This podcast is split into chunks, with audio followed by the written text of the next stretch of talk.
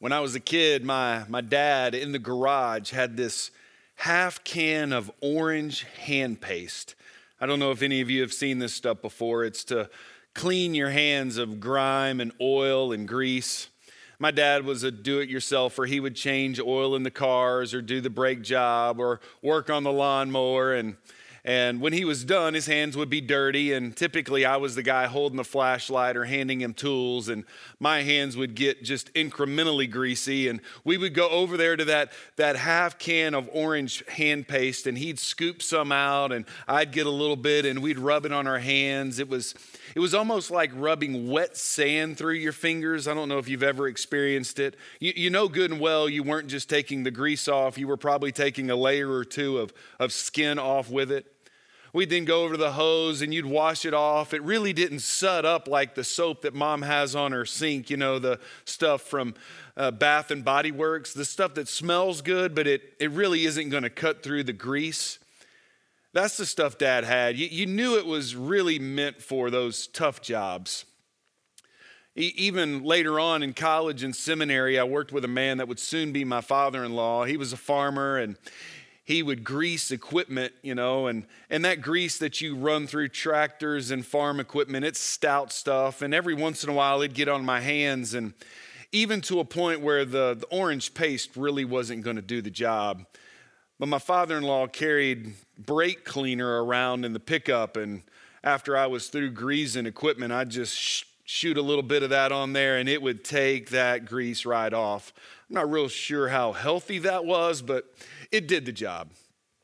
I'm no hand washing expert or, for that matter, expert on soap. I mean, I do know that, you know, the stuff that smells good is nice, but sometimes when you're washing dishes, you need something with a little bit more viscosity or or the stuff you put in the washing machine is clearly different. Today we're going to get to Mark chapter 7. We're going to come acro- uh, uh, across a group of individuals that we've seen a little bit, but we're fixing to start see seeing a lot more throughout the Gospel of Mark.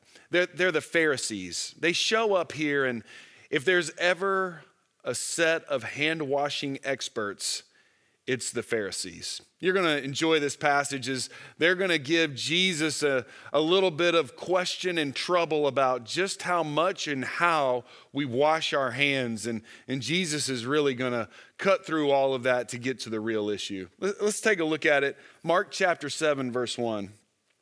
The Pharisees and some of the scribes who had come from Jerusalem gathered around him. Now, this is the second or third time we've seen that the Pharisees and the scribes have come from corporate headquarters, if you will. Jerusalem is, is the, the epicenter of Israel, it's where the temple is, that's where the center of the spiritual life would be. And so these Pharisees and scribes have come down to see about Jesus and who all the people are talking about. It says they gather around him. I envision them encircling Jesus, maybe even dressed in all of their Pharisaical garb, probably bullying, uh, almost intimidating Jesus, trying to show their, their clout, trying to see if, if Jesus is really one of them, a teacher of the law, or is he just some crazy prophet? It says in verse 2 they observed that some of his disciples were eating their bread with unclean, that is, unwashed hands. There it is. They show up and they say, uh, they're noticing, hey, his disciples are eating bread and they haven't done the ceremonial washing.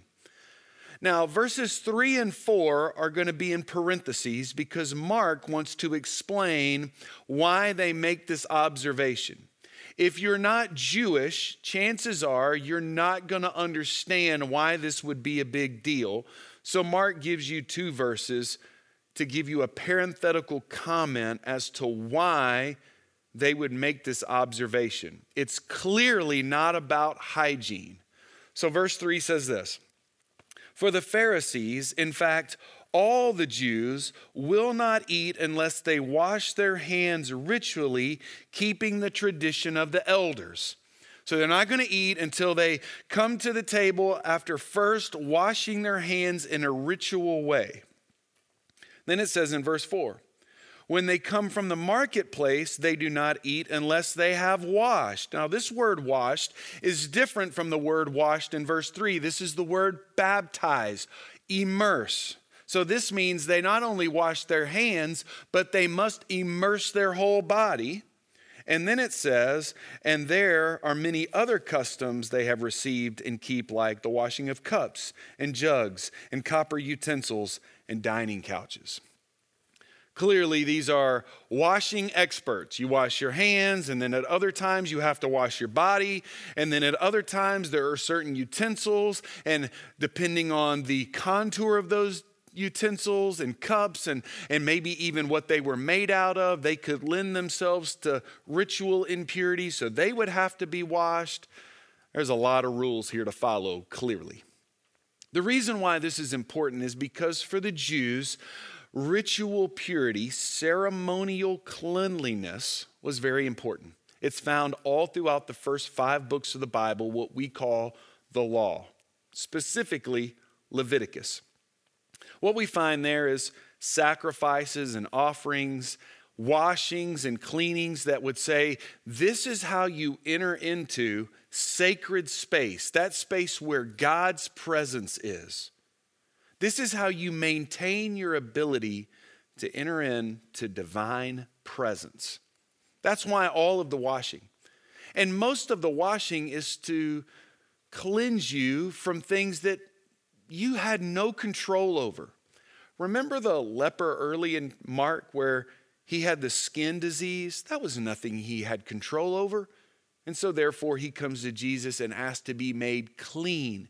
And he would go and offer sacrifice and cleansing and washing, and therefore he could go back into sacred space. Or what about the woman with the, the menstrual bleeding that she had suffered with for 12 years? In Leviticus, it says, those bodily discharges deem you unclean for a period of time. And so you would have to make sacrifice, you would have to make an offering, you would have to wash yourself, and then you would be able to go back into sacred space or the divine presence.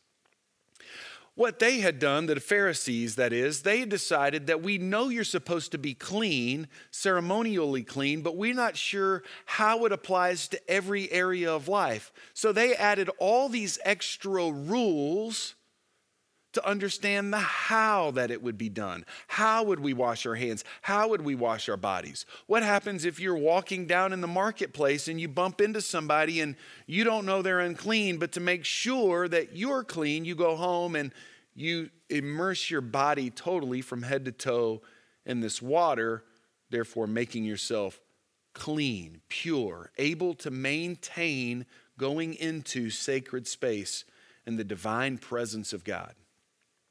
Clearly, this is incredibly important.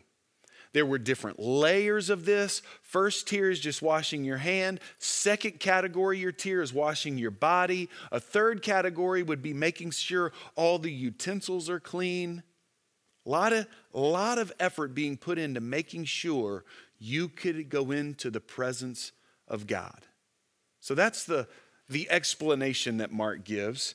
And then he says this in verse 5 then the Pharisees and the scribes ask him, ask Jesus, why don't your disciples live according to the tradition of the elders instead of eating bread with ritually unclean hands? So they've already noticed it, and now they're going to go to Jesus and they say this here's the deal we have these traditions, we have these rules in place to make sure that we are clean ritually so that we can go into sacred space, so that we can maintain our ability to go into the presence of God. Why do your disciples eat this bread without first washing their hands? I find this question humorous on two levels. The first one is this I'm really glad these guys showed up in Mark chapter 7 instead of in Mark chapter 6 when Jesus takes bread in his hands, five loaves and two fish, breaks them, hands them to disciples who then break them and break them and break them and hand them over to thousands of people. Aren't you glad the Pharisees weren't there saying, Whoa, whoa, whoa, we need to wash our hands or wash our bodies before we eat so that whatever we touch doesn't go into our mouth and then make us unclean? Aren't you glad those guys weren't there for that miracle? I mean, that, that story would read completely different if they had showed up. I find it humorous on a, another level is that they are encircling Jesus Christ, who John tells us is the embodiment of God. He is the God man, the perfect representation, it says. They are in the divine presence and they are missing it completely. So, funny question. Jesus doesn't think it's funny. Matter of fact, the way he answers the Pharisees says that clearly these guys weren't just curious, they were being judgmental. They were, they were really questioning the motives of Jesus. So, how does he respond? Verse 6 He answered them Isaiah prophesied correctly about you hypocrites, as it is written. The word hypocrites in the original language means actor, role player. It's as if Jesus is saying, You guys wake up every morning and you put your costume on and you act out a role that you really aren't. You're acting as spiritual leaders, but you're not really spiritual leaders. You're acting like you are the teachers of the law, but you're not. Man, he cuts to the quick with that word, doesn't he? And then he begins to quote the prophet Isaiah. He says, These people honor me with their lips, but their heart is far from me. Remember the word heart. We're going to come back to it here in a minute. But this is what Jesus says the prophet Isaiah was proclaiming judgment on the nation of Israel and saying, You guys talk a good game, but your heart is far from me. Now, remember what all this washing was for? It was to give you access to sacred space and access to the presence of God. So these Pharisees are doing all this washing and cleansing so that they can be near God. And Jesus just looks at them and says, Sorry, guys, you're actually far from God, just like Isaiah said you would be. That's pretty pointed, isn't it? And then he explains why. Verse 7, quoting Isaiah still They worship me in vain, teaching as doctrines the commands of men. Now we're going to see that word commands three more times. And typically, when we think of commands and we think of commands in the Bible, we don't think of the commands that men give us. We think of the commands that God gives us. And if I were to ask you, what are the commands of God? Chances are, whether you know your Bible very well or not, if you're new to Christianity, doesn't matter. Most of us would probably think the Ten Commandments the commands of God. And I think that's exactly what Jesus is fixing to hint at. Let's take a look at it in verse 8. This is now Jesus giving his commentary to the Isaiah passage he just quoted. Disregarding the command of God, you keep the tradition of men. He says, You're disregarding God's commands. Very important. I'll explain it here in a minute. Verse 9, he also said to them, you completely invalidate God's command in order to maintain your tradition. He now says it two times. You disregard and you invalidate God's commands. And now Jesus is going to give an illustration using one of the Ten Commandments to show how they have completely disregarded these important commands of God. He says this in verse 10 For Moses said, Honor your father and your mother, fifth commandment in the Decalogue. Whoever speaks evil of father or mother must be put to death. These, Jesus doesn't quote the Exodus 20 version. He quotes the Leviticus version that lets you know how serious it is to honor your father and your mother. So much so that if you don't do it, the death penalty was to be applied. This is serious. Jesus is saying, You guys are worried about washing hands and ritual purity when you ought to be worried about something else. Now, remember a minute ago, I said there were two types of purity in the law. The first one is ritual purity, the second one is moral purity. Moral purity is what happens when we obey the commands of God. Don't murder, don't commit adultery, don't steal, honor your father and mother. The list goes on. Jesus is looking at him and saying, You guys don't obey the most important commands, the moral commands of God. Look at what he does as he uses this commandment to show them that they don't obey it. Verse 11. But you say, if a man tells his father or mother, whatever benefit you might have received from me is a korban, that is, a gift committed to the temple. You no longer let him do anything for his father or mother. This is tricky. I don't have a whole lot of time here. This is actually a sermon in and of itself. But this is what the Pharisees and the tradition of the elders had done. What they had done is they had figured out a way to keep people from having to honor their father and mother, keep them from having to obey this commandment. This is how they would do it. When your father and mother got older, it would have been traditional for you to give them financial support. But what children would do is they would take all of their property and all of their finances and they would put it under a vow or a korban and they would say, I'm dedicating everything I have to God. Once they did that, they no longer had to use the proceeds or their, their money as a way to be generous to their parents. Now, somehow in all of this, they still had access to their land and access to their money, but they didn't have to use it to be generous. This was a loophole around a command that God deemed so serious that the death penalty was its punishment if you failed to obey it. This is where Jesus is saying, Why are you so worried about the ritual, ceremonial law? And you're not worried about the moral law. It, it was almost as if they had figured out a way to shelter their money from the government, taxes. It's like taking our money and putting it in an offshore account that the government can't get to, but we can still use it. That's what they were doing. And the Pharisees had figured out a way to break the commands of God with their traditions. Jesus then tells them this in verse 13 You revoke God's word. There it is. You revoke God's word by your tradition that you have handed down, and you do many other similar things. At this point, Jesus quits talking to the Pharisees and he's going to gather the crowd around him. The reason I think he stops talking to them now is because they know exactly what Jesus has just implied about them. We don't catch it, but I want to help us see it.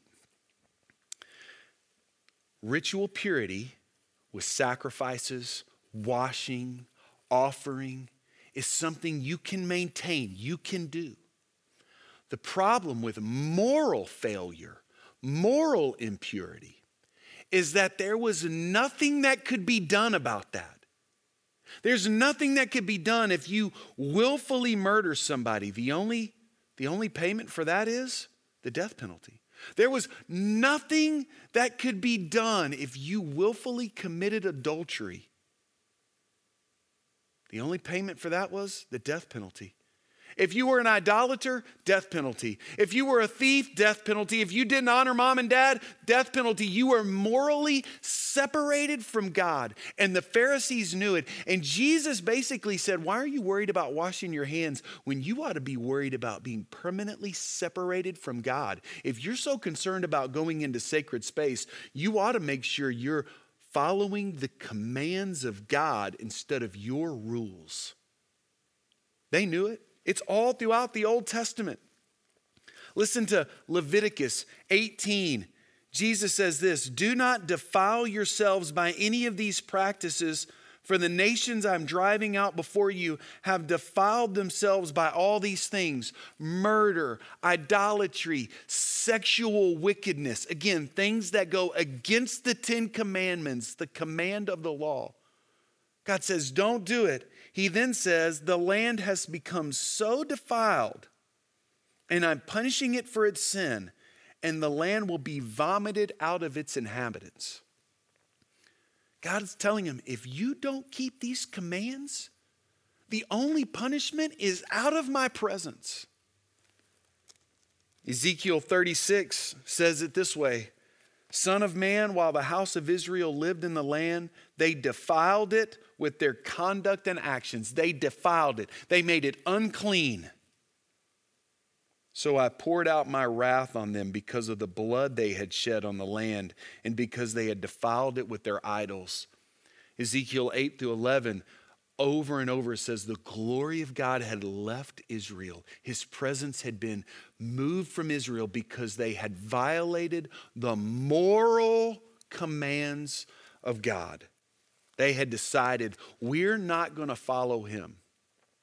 And Jesus quits talking to the Pharisees because now the Pharisees know exactly what Jesus has said that they are separated from God, not because they didn't wash correctly, but because they're not obeying the law, the commandments. Verse 14 summoning the crowd again. So Jesus now says, Enough of you guys, brings the crowd back. Listen to me, all of you, and understand. Nothing that goes into a person from outside can defile him, but the things that come out of a person are what defile him. If anyone has ears to hear, he should listen. Jesus says, I know you probably overheard what we were just talking about, so here, I want you to listen. He tells them a parable. It's not what comes in you that defiles you, it's what comes out of you that defiles you. Now, again, this would have been earth shattering news for Jews because all they had known for all these years is wash, wash, wash, and go in to sacred space. And we want to be cleansed from the outside. And Jesus is saying, maybe your problem is on the inside. Then look at what happens in verse 17. When he went into the house away from the crowd, the disciples asked him about the parable. This happens all the time. Jesus speaks in parables to a crowd. The disciples get him and say, Whoa, whoa, whoa. Can, can you just explain what you just said there? This whole coming in and out, what does that mean? I thought what we brought into our body defiled us. Like, Jesus, can you explain this? He said to them, are you also lacking in understanding? Do you not get it? Are you like the Pharisees? Are you like the crowd? Are you not fully understanding what I'm telling you? Don't you realize that nothing going into a man from the outside can defile him? For it doesn't go into his, there's that word again, heart. It doesn't go into his heart, but it goes into his stomach and it is eliminated. Jesus is saying, these unclean foods and this unclean stuff that might be on your hands, all it's going to do is going to go into your body, it's going to go into your stomach, and it's going to pass through naturally like it always does. It doesn't affect your heart, it doesn't affect the core of who you are. There's something more to you than your stomach and the physical, there's something spiritual about you. Verse 20, then he said, What comes out of a person, that defiles him. For from within, out of people's heart, come evil thoughts, sexual immoralities, theft, murder, adultery, greed, evil actions. Does that sound like a lot of the Ten Commandments to you? And Jesus just said this all of that disobedience comes from here, it comes from within you. That's what defiles you. That's what separates us from God. That's what keeps us from coming into sacred space and the divine presence. It's what's within you. And then he goes even further and he doesn't just say our actions, but look at what he says next deceit, promiscuity, stinginess, blasphemy, pride, foolishness. He's talking about our motives and our intentions. Jesus says it's not just enough that you break the law by actually committing adultery, it's that you want to. It's that you are greedy, it's that you are prideful. And then he says it again in verse 23 all these evil things come from within and defile a person. And then in verse 24, it says this He got up and left. I don't know about you. Jesus gives no solution to the problem, He just calls it. He sits back and says, Guys, this, this washing hands thing doesn't matter because you can't wash your heart. I don't care if you got I don't care if you got the stuff at the sink that smells good. I don't care if you got the paste of orange grit. I don't care if you got brake cleaner. It's not going to clean your heart. The problem with you being separated from God is in you. It's a bigger problem. And then Jesus stands up and walks out and goes to the next town. I hope you feel the weight of that. Matter of fact, I, I almost just want to end my sermon right there because I hope it makes every one of us ask the question what's the solution? Because I don't care if you're watching this in Saluda or White Knoll or on a couch, it doesn't matter. You need to listen. Every one of us are murderers, greedy, prideful, adulterer, theft. We do these things. And Jesus is saying, it doesn't matter how much you wash on the outside, you're defiled. Does anybody want to know what the solution is? How come Jesus doesn't give the solution? How come he just stands up? I think Jesus, he, he speaks in parables because he wants them to think. He, he wants them to dig deep. He, he wants to say, Are you here to learn or are you just here for the show? And I think when Jesus gets up, I think it's quiet around the table. And I wonder, I just wonder if some of the Old Testament, where God had already told them what the solution would be, was starting to come to their mind. So, for example, one of the heroes of the Old Testament, of the Jew, would have been a, a guy named King David. You don't have to know your Bible well to know that's the guy that killed Goliath. That's also the guy that when he was king wanted another man's wife. He stole another man's wife. He committed adultery with another man's wife. He lied about it, and then he had that woman's husband killed. That's five of the commandments I count being broken. Many of the same ones just listed by Jesus here. And here's the deal David knew there wasn't a solution. David knew there was nothing in the law that was a solution. Listen to the words of Psalm 51 as David has to come with, to grips with this defilement he has. Be gracious to me, God, according to your unfaithful love, according to your abundant compassion. Blot out my rebellion he goes, I have sinned. I need you. Be gracious to me. Wash away my guilt. Cleanse me from my sin. I am defiled. I need to be cleansed. He then says this, verse 11 Do not banish me from your presence. David knows what happens when you steal, when you kill, when you commit adultery, when you lie, when you covet. David knows that you are to be banished from the presence of God because this cannot be in his presence. And David says, Please don't banish me from your presence. He says, Please don't remove your spirit from me. He's begging God to have mercy. He knows there's no solution. He then goes on and says this You do not want a sacrifice, or I would give it. David knows there's no sacrifice, no cleansing, no offering, no nothing that you want in payment for what I have done. I am morally unclean. He says, You are not pleased with a burnt offering. The sacrifice that is pleasing to God is not an animal, it's a broken spirit. He says, You will not despise a broken and humbled heart.